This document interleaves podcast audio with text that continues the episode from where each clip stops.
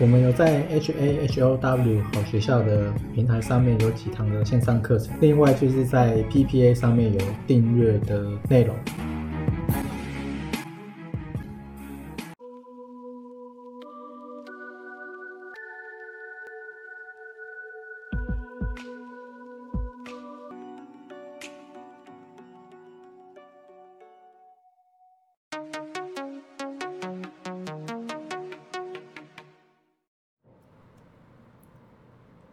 今天是二零二二五月六号。上一次 FOMC 开完会之后，隔一天有强拉，那再隔一天呢就大跌九百点，几乎全部都回吐。那在隔一天的隔一天，就是隔两天之后，其实就开始越走越下面。然后呢，FOMC 它有提到几个开完会之后，大概六月。一号会开始缩减资产负债表，然后缩的幅度好像呢没有那么大，就是没有市场预期的那么大。另外就是升息，它后面各两次会升息两码，呃，大概就是六月多跟九月多的那一次，我记得是这两个时间点，下次开会。然后他还有提到经济展望跟通膨前景。活着其实都看看就好，重点是市场呢又破低了，这个才是最真实的。那先破的是罗素两千嘛，我记得那个时候我就第一时间有看到，所以好像前两个礼拜我就有就有讲罗素两千其实已经破底了，先破，然后那个时候其他的纳斯达克、S M B 五百跟道琼都还没破，然后最近呢纳斯达克又破。又在创新低，那 S M P 五百跟道琼一定也会下来，这个是一定会发生的事情。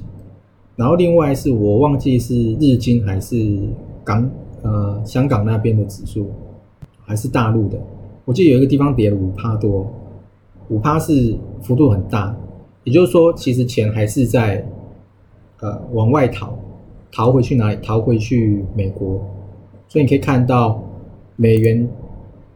这个走势还是一一直在往上走，大概是这样，它也都还没有下来。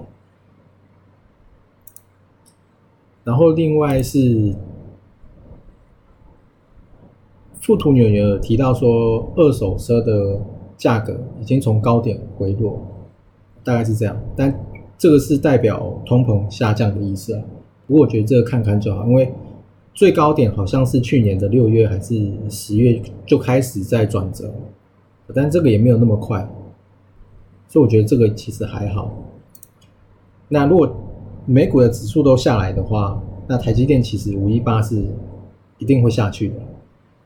那之前也有提到过，就是说股价打台积电股价打横盘的那一年，大概就是二零二一到二零二二那一年，我我几乎时不时看都是大户卖，然后呢散户就一直。一直买，也就是说，大量的筹码都已经换手。你如果没有叠够空间，这些人是不会回来的。而且再加上选举十一月，美国那边，然后通膨现在又那么高，然后民调呢还是很低，所以这怎么看都是一两季，就是六个月，至少六个月的事情。后面我不知道，但我觉得。至少是一两季的事情，所以没有那么快，这绝对没有那么快。上一次美股鲍威尔讲完，美股大涨，一定有很多人进去买，结果隔一天呢，大跌九百点，那全部人呢都卡死在上面。然后另外是华府六二三五，那我一个礼拜不理它，它自己又涨上去了，那我的损益已经从负的翻正。不过，因为我原本这个就是手养用，所以我买的很少，我基本上都还是现金比较多，大概是这样子。然后 VIX 呢是在三十点一九，其实也没有太高，就还好。然后主力买卖超呢也都是反向的居多，大概从近十天开始，所以大概应该也没有那么快。